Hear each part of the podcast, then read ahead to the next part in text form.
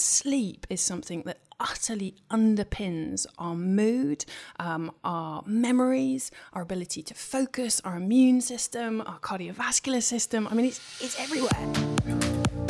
Welcome to the Power Hour, the weekly podcast that will motivate you to pursue your passion and to achieve success. I'm Adrienne Herbert, international speaker, fitness coach, Adidas global ambassador, and entrepreneur. Each week, I'll be talking to today's leading coaches, creatives, change makers, and innovators to find out their daily habits, morning routines, and rules to live by. The Power Hour is all about taking just one hour each day to help you improve your life and unlock your full potential. Whether you want to build a business, write a book, run a marathon, or maybe you're just looking for a spark of inspiration, the Power Hour is going to help you get there faster. Welcome back to the Power Hour podcast. Today I am joined by a doctor and sleep scientist who is on a mission to educate us on the importance of sleep for health and well-being. In 2013, she completed a PhD that explored the link between work stress, well-being, and cardiovascular disease, and this subsequently led to an interest in apps and digital medicine.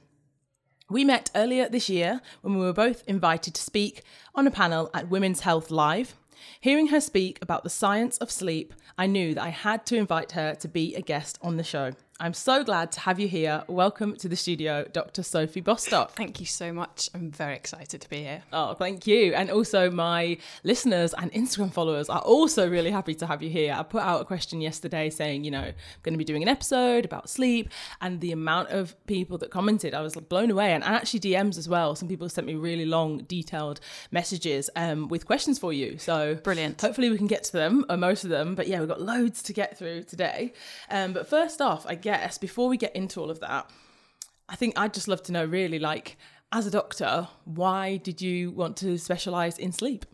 Well, I guess my uh, my medicine career is not um, entirely conventional. So um, I'm actually a medical school dropout. Um, I do have a PhD.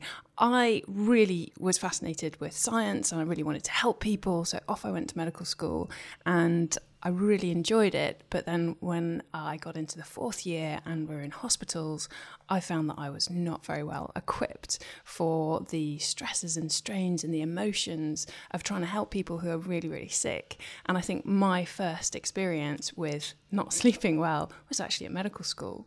And I I ended up dropping out in the fourth year. I thought, oh, you know, this this how can my life be sort of so um, difficult given the the environment that I'm in. I'm I'm all about helping people. Something's going wrong what can I do? So I left medicine and I did a whole bunch of other jobs. And I realized that what I did during the day had such a massive impact on how I felt and my capacity to help other people.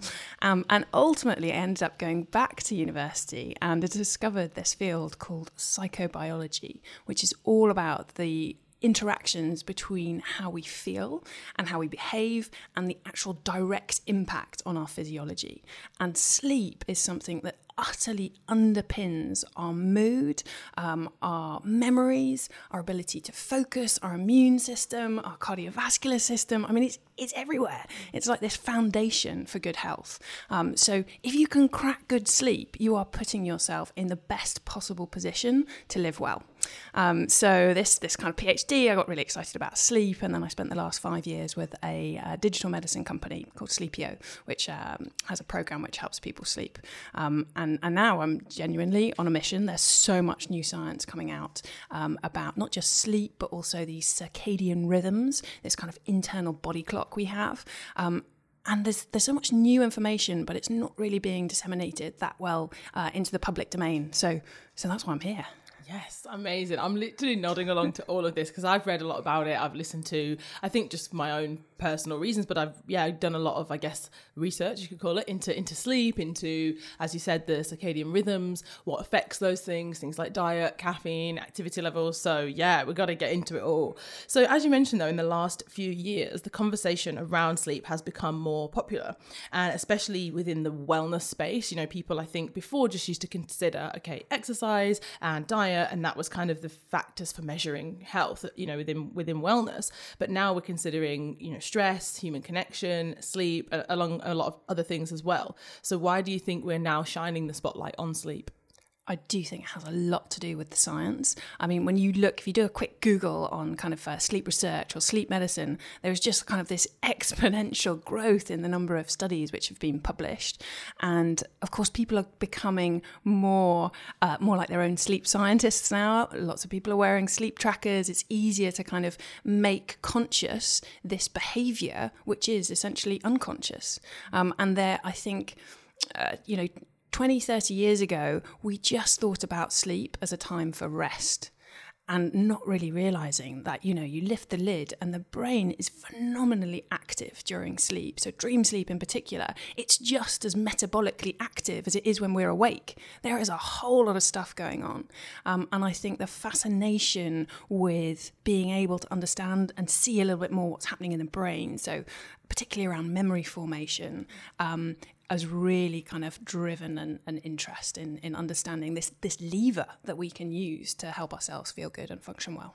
Yeah, uh, great. And do you think there's a bit of like a, a, supply and demand kind of thing going on? Because I feel like, do you know what I mean? Like in yes. terms of our lifestyles right now, I feel like everything in the world right now seems to be working against us when it comes to sleep. So back in the day, as you said, people probably thought sleep is for rest and they went to sleep and that was it. Whereas now I feel like whether it's TV, whether it's the blue light smartphones, whether it's caffeine, sugar, even just socializing, I feel like as someone who goes to bed very early and rises very early, I feel like it doesn't you know, it doesn't encourage a very active social life and even people that want to meet for dinner and eat late. So why is the world going so much in this direction of like anti-sleep? And is that why we're all now being like, we need sleep? Oh, I 100% agree. I mean, um, I think, uh, you know, a few years ago, this, this term, the obesogenic environment was, was kind of coined. You know, people noticed that if there's fast food on every street corner and uh, not a lot of green space, then it's not surprising that people are gaining weight because their uh, lifestyles are changing as a result of the environment. But I think we are now absolutely in this kind of sleeplessogenic environment. Um, we have technology everywhere. We are living in a very interconnected world. 24 7, you can speak probably to a friend on the other side of the world who's going to be awake. Uh, somebody is probably DMing you at any time of day or night. Um, the temptation is always to, uh, you know, we want to live life to the full, not realizing that if we sacrifice our sleep, our ability to enjoy those precious moments is going to be um, hampered. Um, so, yeah, we have a huge number of barriers. I think there's a coffee shop on every street corner. Um, we are typically less active than we were, much more sedentary lifestyles. Um, the technology that, that we use, you know, the, the designers of uh, computers, iPhones, iPads, they know that having light in this blue wavelength sends a very strong signal to our brains to be alert. Um, going out into the midday sun uh, is what they have tried to mimic with the, the screens, the light from screens. Um, so that makes you feel good and helps you focus. But unfortunately, if you experience that at 9, 10 o'clock at night, then it is definitely going to interfere with your sleep. Yeah. So we know what things are affecting our sleep, but what can we do about it? So, as like a 101 for sleep, why should we even be prioritizing sleep? Why is it so important? um, where does he where do you start? Look, everybody wants to feel good. And there is an absolutely uh, bi directional relationship between mood and sleep. If you feel good, the chances are you're going to sleep well. And if you sleep well, you're going to feel better the next day. So you can easily get into this kind of positive cycle. But of course, the converse is true. Um, and so stress, anxiety really interferes with sleep. Um, and so I think one, one thing that I must say at some point in this podcast is that if you are anxious about sleep, cut yourself some slack. I'm going to say things today which suggest that sleep is super important, but the more that you worry about it, the harder it's going to be to find. So just remember that there is a lot of natural variation in sleep. We are designed as human beings to be able to cope with temporary sleep challenges. Uh, I always kind of speak to parents who are at their wits' end, and I'm like, look, as, as a species, we would not have been able to evolve if we weren't able to cope with periods of months when we actually really don't sleep well. But you also know those short term effects. We're not able to focus. We uh, re- are less good at remembering things. Our moods are skew if. We're much more vulnerable to infection, so much more likely to get coughs and colds and so on. Um, and in the long term, this kind of stress on our body of staying awake at the wrong times or not getting enough sleep increases your risk of diabetes, uh, of weight gain, heart disease, stroke. And there's emerging evidence that suggests that um, a lack of sleep and circadian disruption uh, increases your risk of cognitive decline, so things like dementia and Alzheimer's. So the impacts are serious, mm.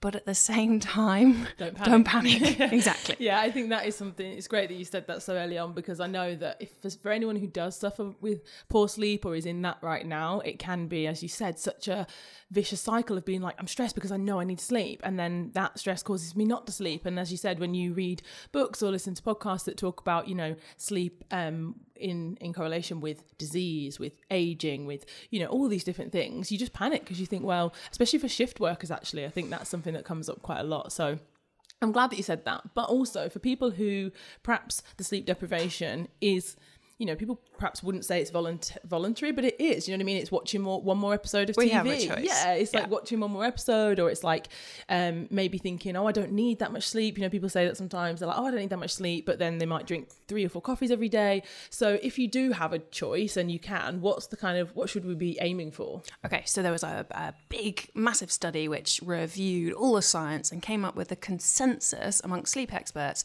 that the recommended number of hours sleep for adults is between seven and nine hours each night. Now, there is natural variation. There are people who have a kind of short sleeping gene, but we think that's fewer than 1% of the population. So it's pretty unlikely. If your parents are kind of seem to function very well on five or six hours sleep, it might be that you are one of those people. But so how do you know?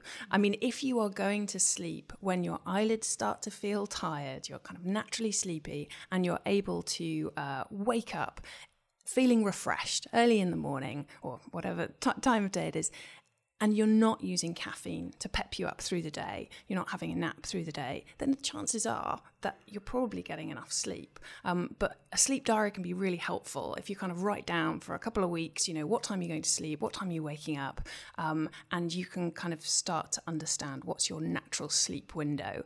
Um, I, I, people often say, uh, but I, I, I, can't possibly wake up without an alarm. I'd keep sleeping, you know, for hours because at the weekend I really sleep in. And that is a really strong indicator that you are sleep deprived during the week if you're having to play catch up at weekends.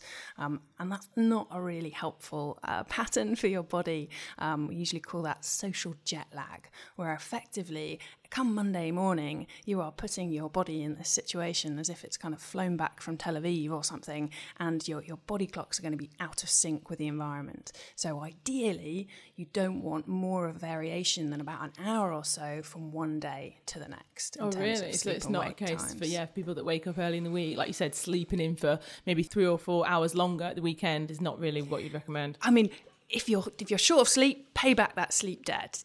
But the ideal thing would be yeah. get that sleep during the week so that you don't have to play catch up. Mm, more consistency. Mm-hmm. Okay. So you mentioned then about if you're going to sleep when your eyes are closing. So often people will say to me, because I do go to bed early, oh, if I got into bed at that time, I wouldn't be able to fall asleep. And so often people say to me that when they get into bed, they lay down, their head hits the pillow, and they're asleep within 60 seconds. Whereas I get into bed, and yeah, I don't fall asleep straight away, but I might you know, just I don't know, lay there, think, whatever. Maybe talk to my husband if he, he, does fall asleep quite quickly, actually. But is the is one better than the other? You know, is it better to get into bed and as you you know your eyes shut, you fall straight to sleep, or if you get into bed, you know, and it takes you twenty minutes to fall asleep, is that gonna, you know, what do you think is best? Totally normal for it to take fifteen minutes to fall asleep. Okay. Um, more than half an hour, and maybe it suggests that either you're sleeping at the wrong time or there's something actually interfering with your ability to go to sleep.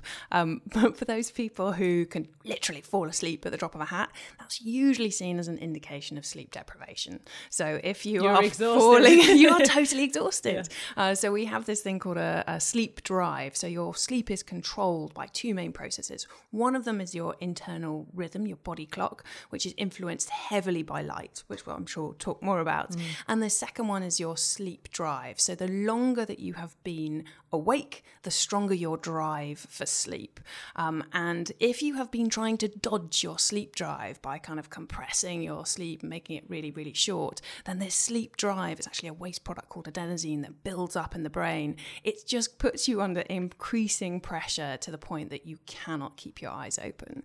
And, and caffeine is something which temporarily masks that effect. So it muscles in on the adenosine receptors and says, yeah, no, this person is not drowsy. But as soon as the caffeine falls away, you've then got this build up of adenosine and you get this caffeine crash, um, which can kind of lead to total exhaustion, unless, of course, you reach for another cup of coffee. So people get stuck in this sort of cycle. Yikes. Okay. Yeah, I try to stay away from the coffee as much as possible. I do love the taste, I love the smell, but I don't love the effects. So, yeah, most of the time I'm actually caffeine free, which again surprises people when they're like, what? You get up early.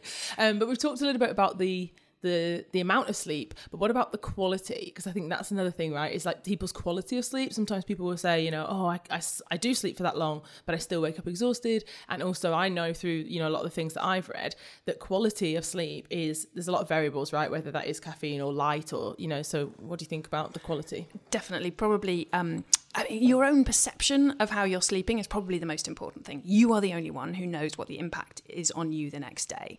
Um, and you will probably know that regardless of how many hours of sleep, if you have very broken sleep, you'll still feel wretched the next day. So, sleep quality, sleeping ideally in a big long block because your sleep changes through the night. You have these different sleep cycles. So, good quality sleep means that you're cycling through maybe uh, four or five different sleep cycles during the night um, all of which uh, have slightly different ingredients for making you feel good the next day.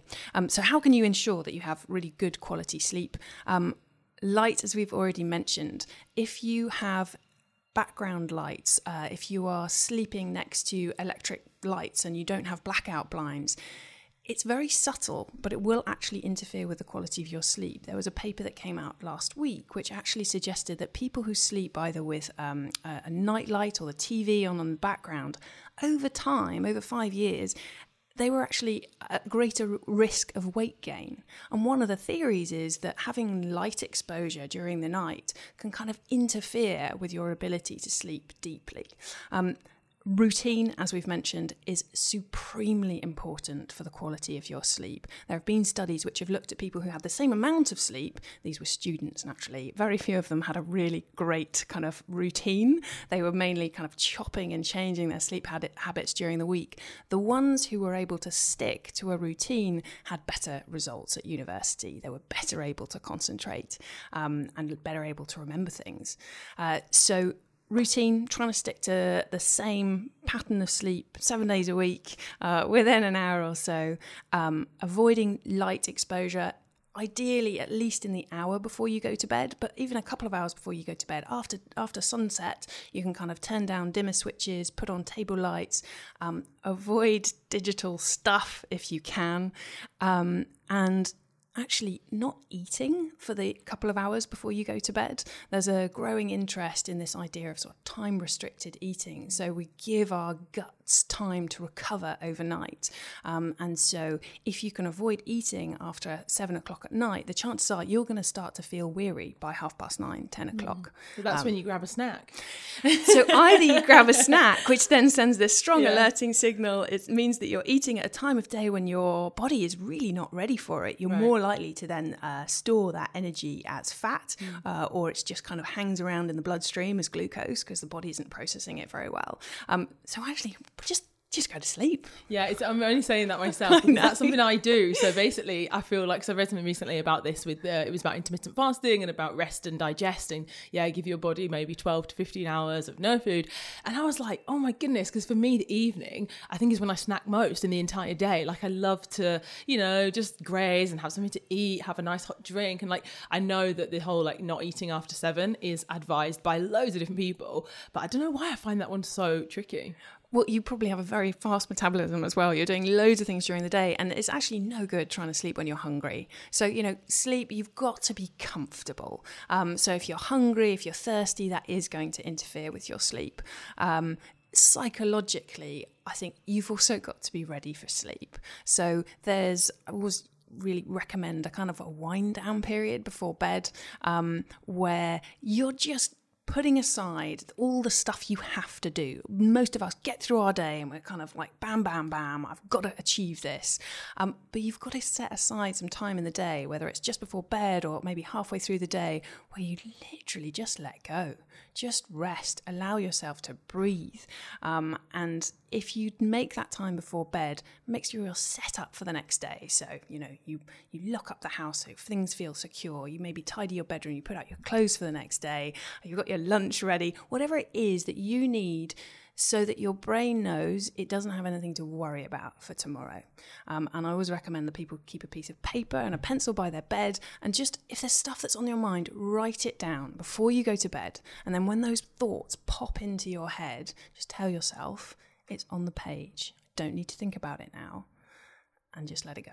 Yeah, I love that. I think that's really useful and powerful and something that I tend to do. I just write a to do list, as you said. And sometimes it's just loads of things because then I'm like, I know I'm not going to forget them because they're written down on that piece of paper. And I also feel like I just, I don't know, it's just a nice way to kind of empty my mind, empty my brain before I get into bed. So you mentioned very briefly just a, a, bit ago about naps. I think I heard the word and I was like, oh, I know that as I said, I put out on Instagram and I had a few questions and some of the questions were about naps. And I feel like naps are quite divisive. It's either like, yes, they're amazing, power naps, they charge you up, or it's like, no, if you're needing to nap during the day, then you're not getting enough sleep at night. So, Sophie, what it, which one is it? depends who you ask. So there's definitely some science backing up in, in both ways. So um, there are studies which are done on people who routinely nap that show that a nap, particularly in what we call the circadian low, so there is this period of time after lunch between about 1 and 3 pm where our body naturally has a bit of a dip in alertness. And this doesn't have to be anything to do with having had a big lunch, it's just naturally the, the signals of alerting from the body are a little bit lower. And it might sort of spring from uh, when, as humans, we lived by, by the equator and really hot midday sun. It wasn't very sensible to kind of be super active. So things just calm down a little bit, you know, natural siesta time.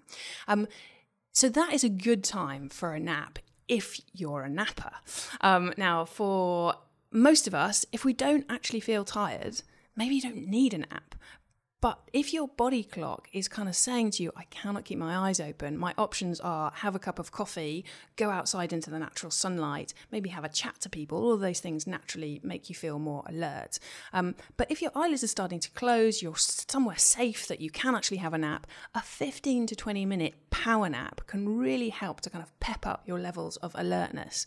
Um, so I said before, we, we sleep in sleep cycles. So if you're keeping your nap short about 15 to 20 minutes, you only get into the first and second stages of sleep, so you can wake up quite quickly. But after about half an hour, the odds are you'll probably get into deep sleep, slow wave sleep.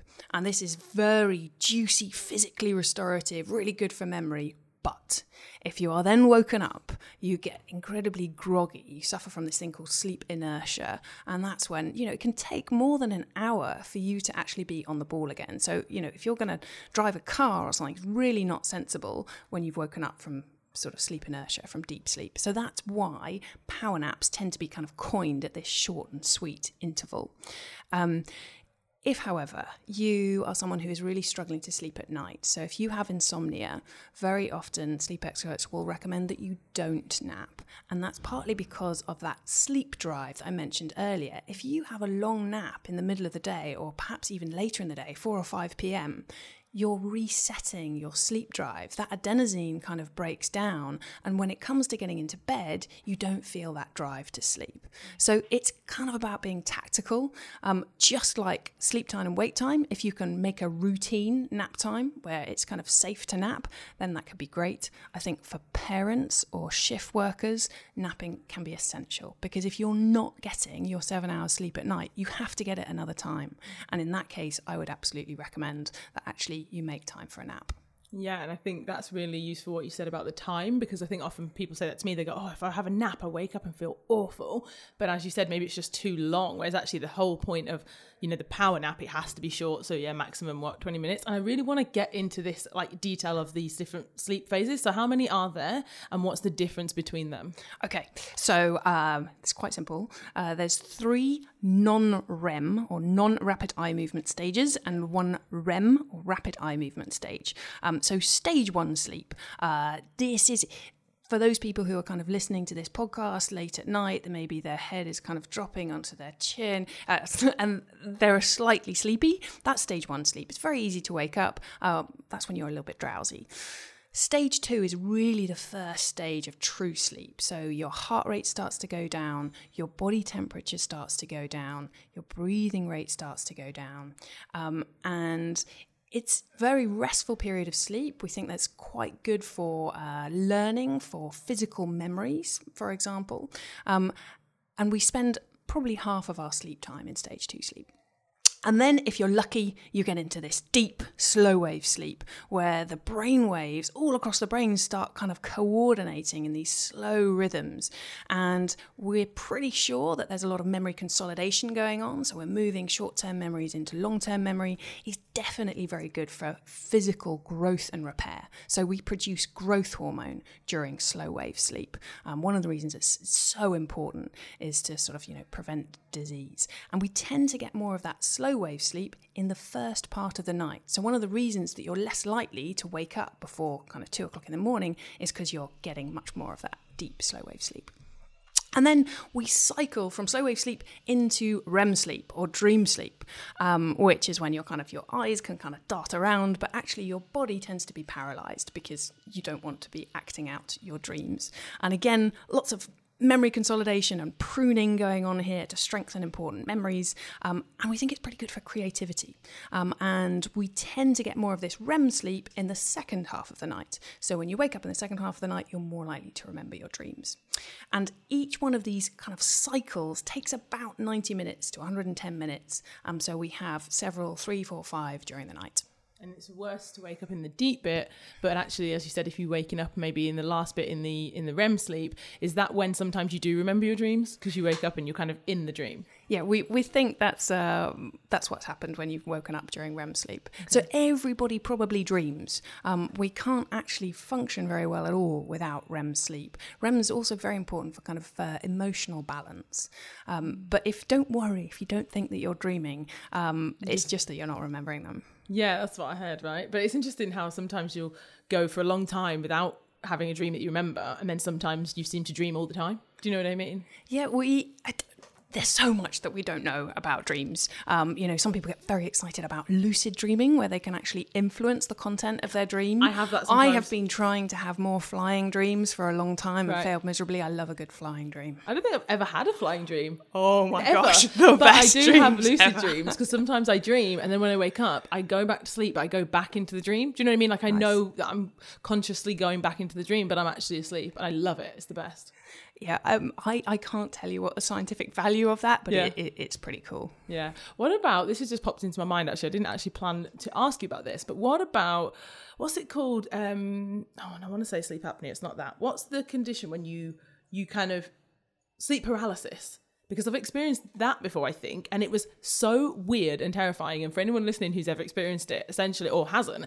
essentially, like I was awake, like my mind was awake, but my body was completely like like paralyzed, like asleep. And I remember being like, I couldn't do anything. Like I couldn't move, and it, I couldn't even open my mouth. It was so weird. Like, what is that? Yeah, it is really scary. So I mentioned that during REM sleep, usually there's a switch in your brain that kind of stops you from moving. Mm. Um, but essentially, your waking processes haven't fully kicked in in sleep paralysis. So your eyes are open and you're conscious, yeah. uh, but that switch in into your kind of the control of your muscles, the voluntary control, hasn't started yet. Um, the good news on sleep paralysis, although it's incredibly scary in the moment, um, as far as I know, there's no records of that actually being prolonged. Okay. Um, so if you do experience that situation, just breathe. Just, just it's gonna be fine. Yeah. You're not gonna get stuck there. Yeah, gosh, I think it's only happened maybe once. I think yeah, once, and I was laid on my front, and I was literally just like, this is so weird. I didn't know if I was having a nightmare, but then yeah. Anyway just a just a random thought. So very, what's going on? Very often things like that, and also nightmares, can become more common when you're not actually getting enough sleep. So if your sleep has your sleep patterns are a little bit more haphazard,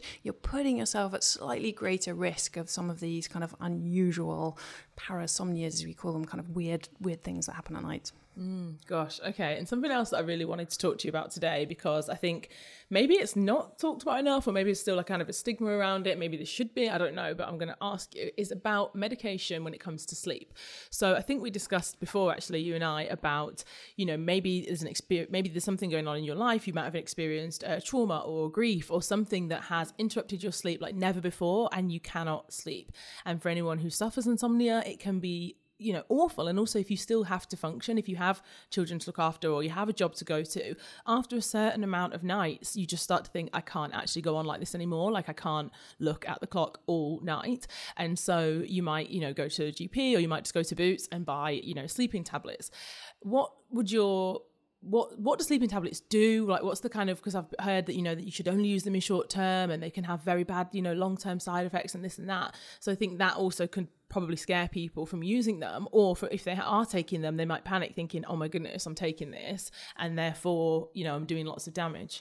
I'm really glad you've asked this, and I, I, really like the way that you introduced it because I think you've got to understand that in that frame of mind, I know that people are absolutely desperate. Insomnia is incredibly isolating. I mean, it's horrible during the night, but it's horrible during the day. You can't function and you're so anxious about not sleeping that it can really start to interfere with, as you say, the, the things that you need to get done. So if you are in that situation, absolutely go and talk to your doctor about it. But they will be quite reluctant to prescribe you sleeping pills because, as you've said, they have some pretty nasty side effects. Um, so what they actually do is they sedate your mind. So they help with that initial kind of switching off, the racing mind, the kind of hyper arousal that you get with insomnia, where your your sympathetic nervous system, uh, your kind of fight or flight stress response is kind of dialed up and it's very difficult for you to relax. Um, so they help with that relaxation process to kind of get you off to sleep. Um, but there is evidence that they actually interfere with those natural sleep cycles that I talked about. So your sleep architecture is slightly different. You're not quite getting the same restorative power of natural sleep. So if you take them long term, there is evidence that they are associated with an increased risk of cancer, depression, um, falls, next day tolerance, this terrible thing called rebound insomnia, where actually, when you've been taking them for a while and then you suddenly stop taking them, it makes your sleep worse. So, not only do you need to talk to your doctor about starting them in the first place, but also if you are taking sleeping pills, talk to your doctor about tapering them down so that you're actually reducing your dosage gradually. Um, so, I, I don't want to demonize sleeping pills, but actually, the evidence based recommendation for the first line therapy for insomnia is called cognitive behavioral therapy. And this is basically a toolkit of ingredients, um, which involves some cognitive te- techniques to stop your mind from racing, but also behavioral strategies. So, lots of things we've already talked about have, about having a routine and controlling your exposure to light, but there are some quite kind of full on ones as well. Um, so, people might have come across this idea of sleep restriction, which sounds incredibly counterintuitive for someone who's very, very short of sleep. But the idea here is that when you're so anxious about sleep, you quite often will end up saying, Well, oh, I need sleep, I'm going to go to bed early. So even though your natural time to sleep might be 11, you've been getting on, into bed at 9 thinking, I need to sleep. So you just lie there for hours, unable to sleep. The idea in sleep restriction is you look at how much sleep on average you've been getting, and it might only be about five or six hours. And you say, okay, well, your sleep window is six hours, but instead of going to bed at 9 pm or 11 pm, you're going to go to bed at 1 pm. So you're going to try and keep, kind of keep yourself awake, but then set the alarm for 7 p.m. if you're you've got a 6-hour sleep window. And you're going to be so tired. There's going to be more of this sleep drive that has built up, more of this adrenaline uh, adenosine making you drowsy that actually you'll probably start sleeping through the night. And so, for people who've got very broken sleep where they wake up repeatedly, using sleep restriction can actually be quite helpful to combat that. And then slowly you can increase the size of your sleep window so that you're back up to seven hours or whatever's natural for you. Mm, yeah, that's really interesting. That's good to hear. And thanks for sharing that on the uh, on the medication as well. Another thing I want to talk about is exercise in relation to sleep. So I'm a big advocate for exercise. I love to run. I love kind of, you know, most things that are active actually. But um recently I've, you know, been reading more about the kinds of exercise that we should do in the time. So, for example, things like HIIT training, spin classes, things that really pump the blood, get your adrenaline, cortisol, all of that, um, versus things like yoga or walking. And so, is there something that would be an exercise that's better for sleep and also a time of day that is better? Uh, yes. Um, so, exactly as you said, if you are doing a HIIT class just before bed, um, for some people, they're going to find it really quite uh, difficult to get to sleep afterwards. Two reasons, really. One of them is actually, as you say, the adrenaline, the excitement. Maybe you've been um, playing a match uh, and you really had to get your body going. It can take a good two hours just to calm down. Um, in order to sleep, your body temperature has to cool. And some people find it easier than others to actually regulate their body temperature. For some people, it can take several hours for their body temperature to come back down after they've kind of really kind of um, got super excited and done lots of exercise. So, in general, the advice is actually for sleep, um, morning exercise can be really, really helpful. Um, but in the morning, just be aware that your body temperature is still kind of a little bit low. A lot of us are a little bit groggy. So, still doing a high intensity exercise class first thing in the morning, you're actually at more risk of injury. So, just make sure that you spend the time warming up before you throw yourself into something.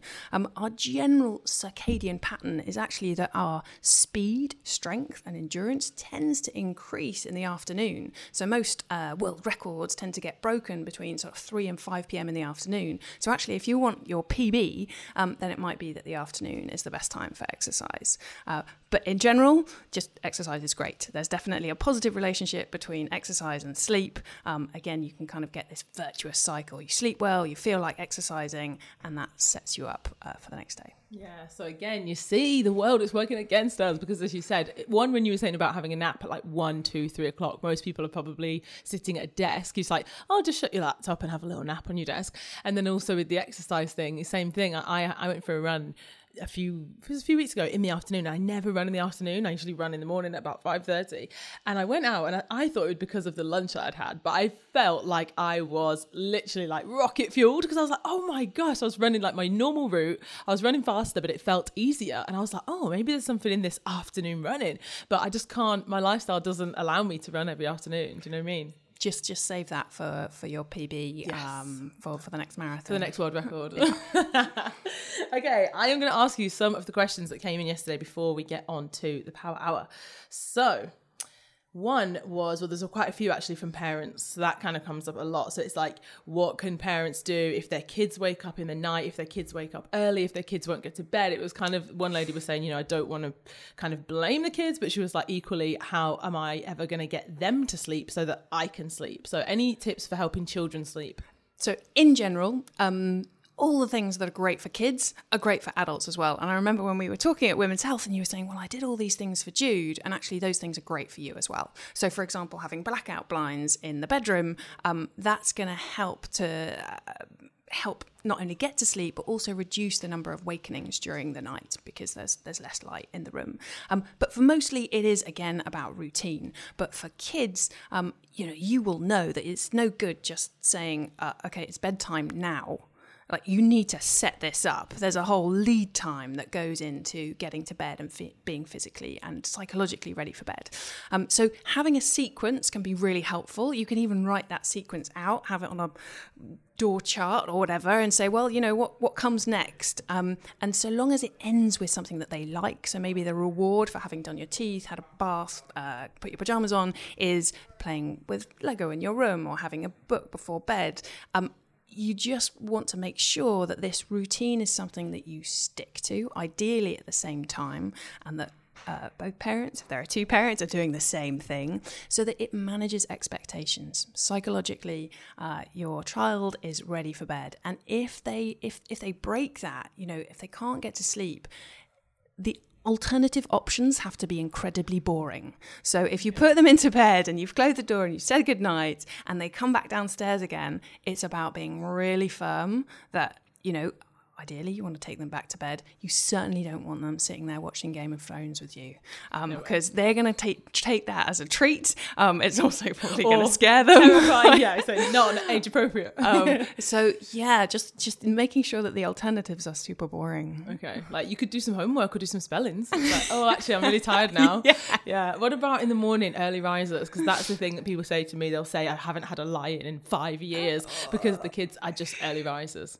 Yeah, that's a tough one because our, our body clocks do change um, during our lifetimes. So typically, kids um, and also elderly people tend to have a body clock which is shifted forward a little bit, so they'll wake up earlier. However, late teens and early 20s, you, your body clock tends to shift back a little bit. So naturally, you'll be wanting to stay awake later at night and wake up later, which can cause more of a social jet lag problem. Um, but yeah, so for young kids who, who, are, who are waking up, um, have you come across the grow clocks? I know I think my, I've heard of them. I, am not a parent, but my, my brother swears by them. So the kind of uh, four year old kept getting up really, really early. But this is a clock that sort of lights up at different times. And so at 7 a.m. or what the time is um, that you kind of encourage them to get out of bed, the, the lights change. They don't have to be able to read a clock, but they can actually see, oh, there's a sunlight on my grow clock. So I know it's okay to get out of bed. And just kind of coaxing them into if you haven't hit the sunlight on your clock, then you know stay, stay in your there. room. Yeah. Or, and you know it, it, nobody should be forcing anyone to sleep. But if you kind of say to them, if you're really not tired, if you want to play in your room, that's okay. It depends on the age of the child, yeah, obviously. Yeah. Yeah, great. Okay, well, I'm sure that would be really, really useful. Okay, so another question that came was about shift working and also working on you know having different sleep pattern to your partner maybe. So any advice for either people i guess they're different questions but do you know what i mean? If they have uh, either to work shifts or if their partner maybe does. Yeah i mean shift work is uh, really tricky. You are having to operate at the time of day when um, would take night shifts as an example where your body clock is telling you everything is telling you to sleep. Um, and so, whatever you do, you're putting more pressure on your body. So, your metabolism in particular overnight is expecting you to sleep. So, if you take a very kind of high carb meal, you're putting huge pressure on your ability to process that food. So, we know that night shift workers are at higher risk of weight gain, also diabetes, heart disease, and so on.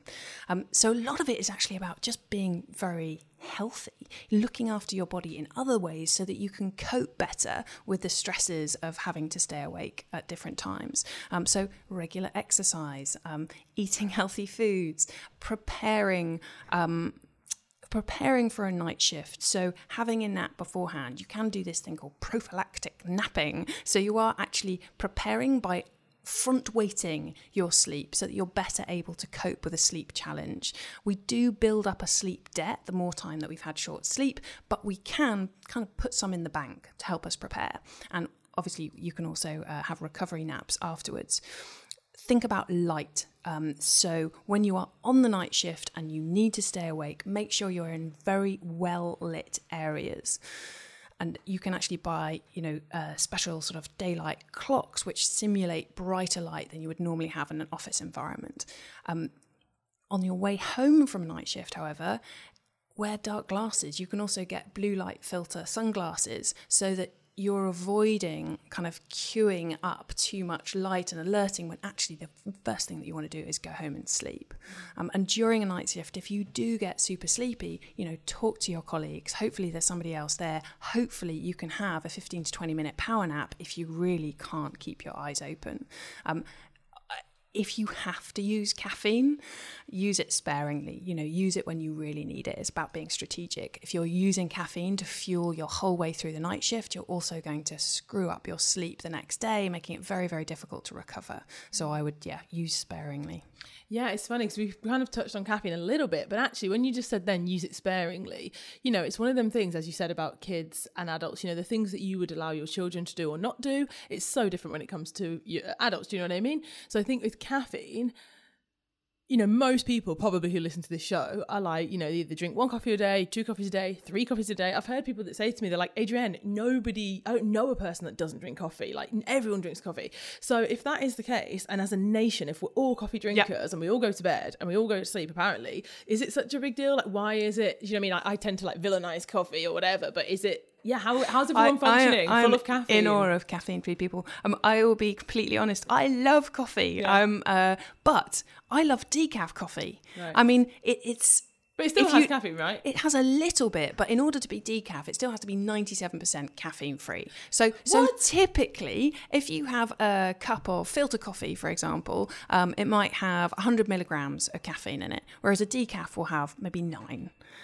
Okay, Sophie, so Oh, I'm sorry. that's, this that's is, more than 97%. But it's a different different size of blowing mug. my mind. This is blowing my mind because, and people are gonna, people who know me might even call me up on this because I've been saying to people for ages, guys, decaf is not no calf. I'm like, then it would say caffeine free. I'm like, it's just less caffeine. Thinking that it was like, I don't know, 70%. I'm like, it's just less, but it's actually quite a lot it, less. it should be an awful lot less. I mean, it obviously depends on the brand, um, but according to uh, the Food Standards Agency, you know, we shouldn't be having more than about 400 milligrams of caffeine a day. So if you're, it totally depends on the size of the mug and how strong you make your coffee, but filter coffee might be 100 uh, milligrams. Um, I think decaf coffee should be less than 10. oh my gosh, this is a game changer. I'm going to go and order a decaf latte right now.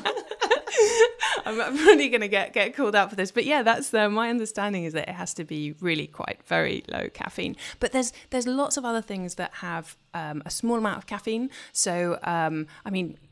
Tea has less caffeine than coffee, but it's still pretty still got a lot, significant. yeah. Um, uh, dark chocolate still has caffeine in, so the people who love their dark chocolate before bed, I mean, it's a small amount of caffeine, but it all adds up.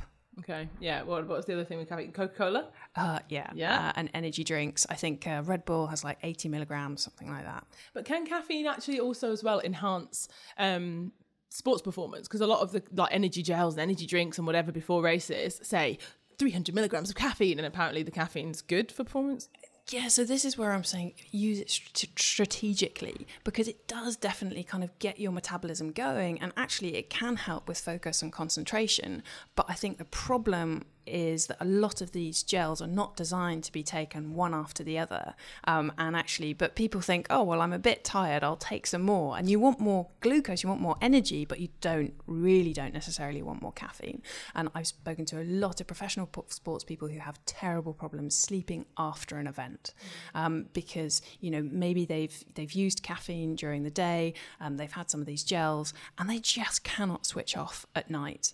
Um, and so in those circumstances, you know, reducing the caffeine content is also important, but also really actively relaxing. I mean, I've kind of gone off the word relaxation because it sounds so lame as if you're not doing anything, but actually, the process of winding down your body um, is an active process. So, if you're doing mindfulness meditation, for example, you have to concentrate. It's no good to just sit there. Um, it takes focus, or there's a, an exercise called progressive muscle relaxation, which is quite good, particularly I think if you're if you're physically sort of aroused.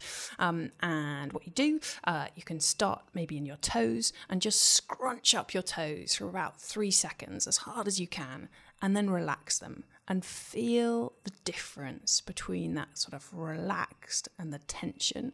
And slowly but surely work your way up all the muscle groups in your body.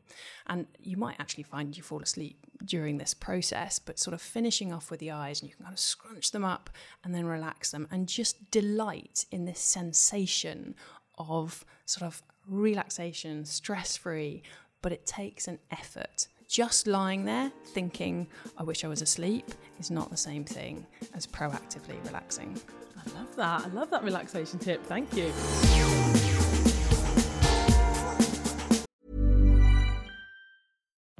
Life is full of what ifs. Some awesome, like what if AI could fold your laundry?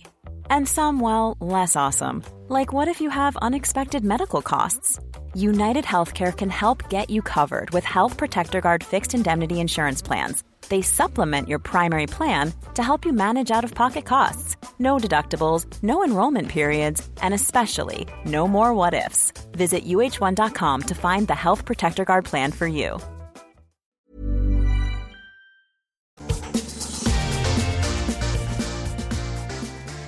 Okay, so we should probably talk a little bit about the Power Hour. I have a oh, few questions which are about mornings and how can I wake up and join the Power Hour crew. So essentially, I encourage people to get up early and to take one hour of their day, which I call the Power Hour, to give to themselves, you know, before the world needs them, before everything else, work, emails, kids. Um, so yeah, I encourage people to carve out this one hour in the day and dedicate it to yourself. But people are like, yeah, but I'm really tired and I don't want to get up at five. So, Sophie, I'd love to know at what time you wake up in the morning. Do you have a morning routine? I mean, you're the sleep scientist, so give it to us. I'd be in trouble if I didn't. Um, yeah, I'm a morning exerciser. Um, I, am not a runner. Um, I've had a lot of injuries in my time, so I've switched my exercise. I do alternate kind of yoga and swimming. Um, so I tend to get up between six and six thirty and try and make a, a yoga class at six forty-five I feel quite virtuous. Um, I still struggle to get out of bed, okay. um, but I do use um, a dawn simulation alarm clock. I think one of your other guests mentioned this. Yeah. Um, and so half an hour before you wake up, it starts to kind of emit light because um, I have blackout blinds, so I kind of need that light uh, to prompt the body that it's time to wake up. And I still feel often a little bit groggy when I wake up, even naturally. That's fine. Don't worry if you're not bounding out of bed with tons of energy, it's sleep inertia. It will pass. Um, so I know that I maybe have to lie lie there in bed for about ten minutes, and then you know my clothes are ready to go. Um, I will get up and go, and then I have breakfast after that. So I try not to eat anything until after I've done my little morning routine workout. Nice. So you move first and then refuel afterwards. Yes. Yeah, because that's also something that comes up. I mean, we can't cover everything today. It would be great if we could, but breakfast that comes up a lot because some people open their eyes and instantly the first thing they pretty much do is either reach for a mug or reach for a bowl. It's like, what am I having for my breakfast? And then other people say, oh, I can't eat in the morning. So I think water definitely. You're dehydrated um, over the night. But there is some evidence that eating immediately as soon as you wake up, you've got a lot of cortisol in your bloodstream when you first wake up, um, just naturally. That, that's what wakes you up, gets you out of bed in the morning.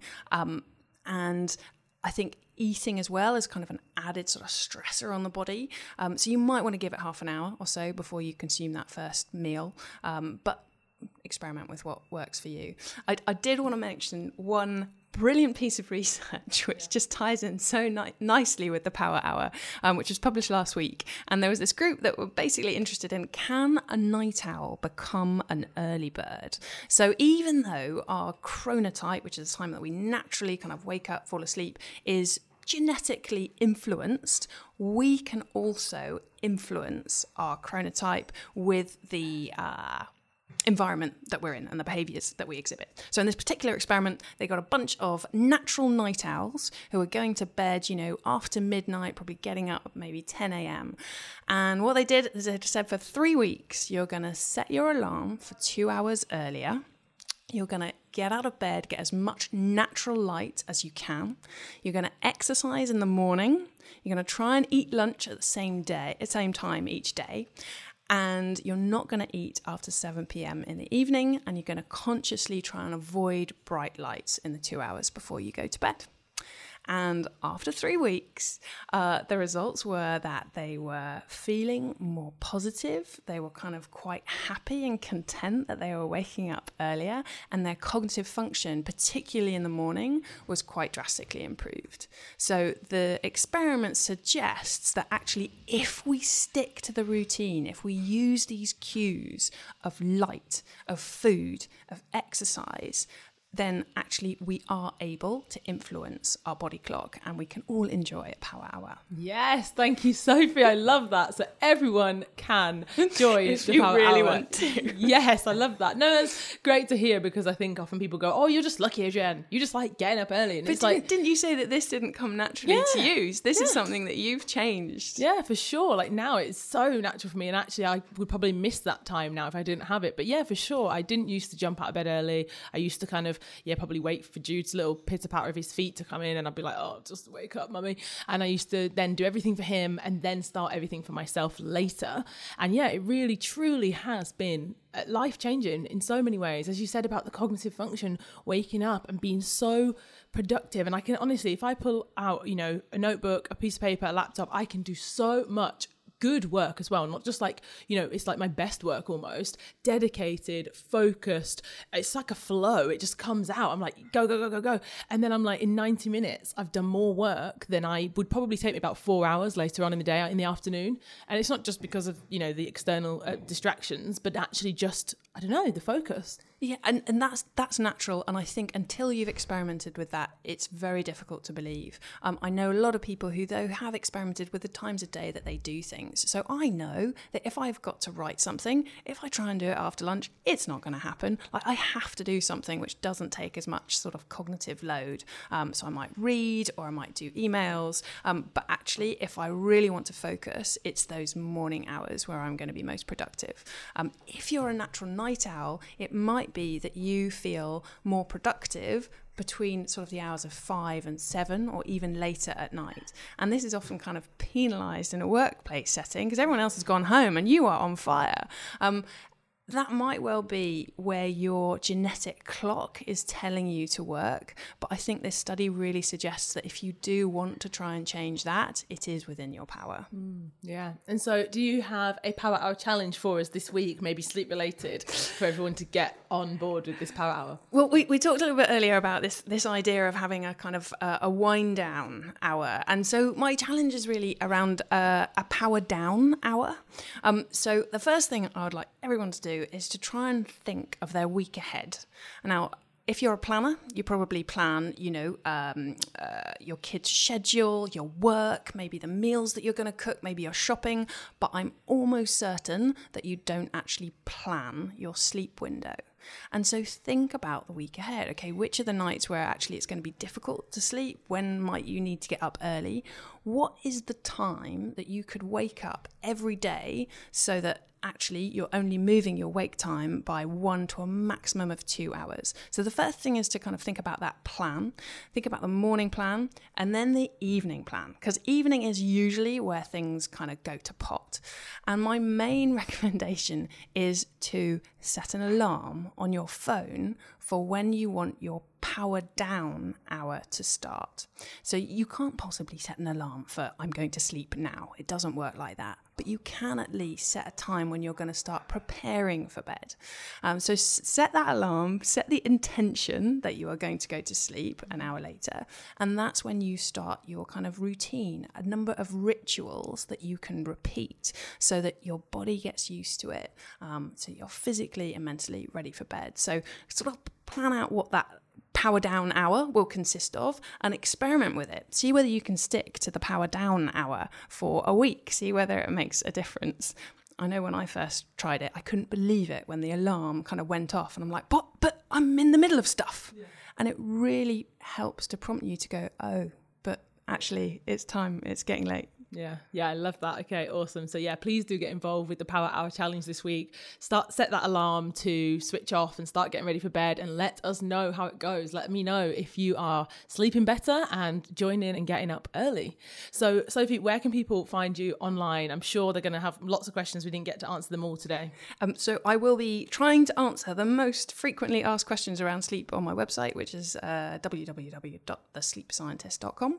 Um, I'm also on LinkedIn, um, and I will try and chase up on Instagram with anyone who has posted on your on your feed to answer okay. their questions. Brilliant, thank you so much. And my closing question, Sophie, which I asked every guest, is all about time, and it is: what is the most valuable thing that time has taught you?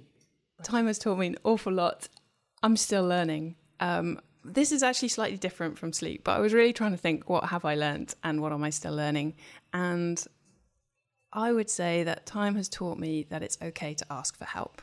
I think um, I've always sort of prided myself on being independent, go getter, and sometimes I've let things get on top of me when actually I could have just asked for help. And all the research on happiness says that if you help someone else, if you give something to someone else, it's hugely rewarding. So when you ask for help, you're not only helping yourself, but you're also giving a gift to someone else to help you. Um, so, yeah, if there's something you can get help with, then ask. Thank you so much. And thank you so much for coming in today. It's been wonderful. I'm sure we could have, yeah, talked for at least another hour about sleep, but I really, really hope that that was useful and valuable to the listeners at home. Don't forget to rate and review. You can rate and review us on iTunes, but also on Spotify and Acast as well. Thanks so much for listening. Thanks, Sophie. Thank you. See ya.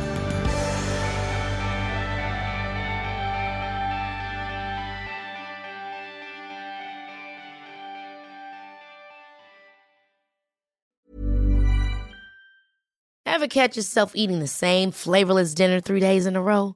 Dreaming of something better? Well, HelloFresh is your guilt-free dream come true, baby. It's me, Keke Palmer. Let's wake up those taste buds with hot, juicy pecan-crusted chicken or garlic butter shrimp scampi. Mm. Hello Fresh. Stop dreaming of all the delicious possibilities and dig in at HelloFresh.com. Let's get this dinner party started.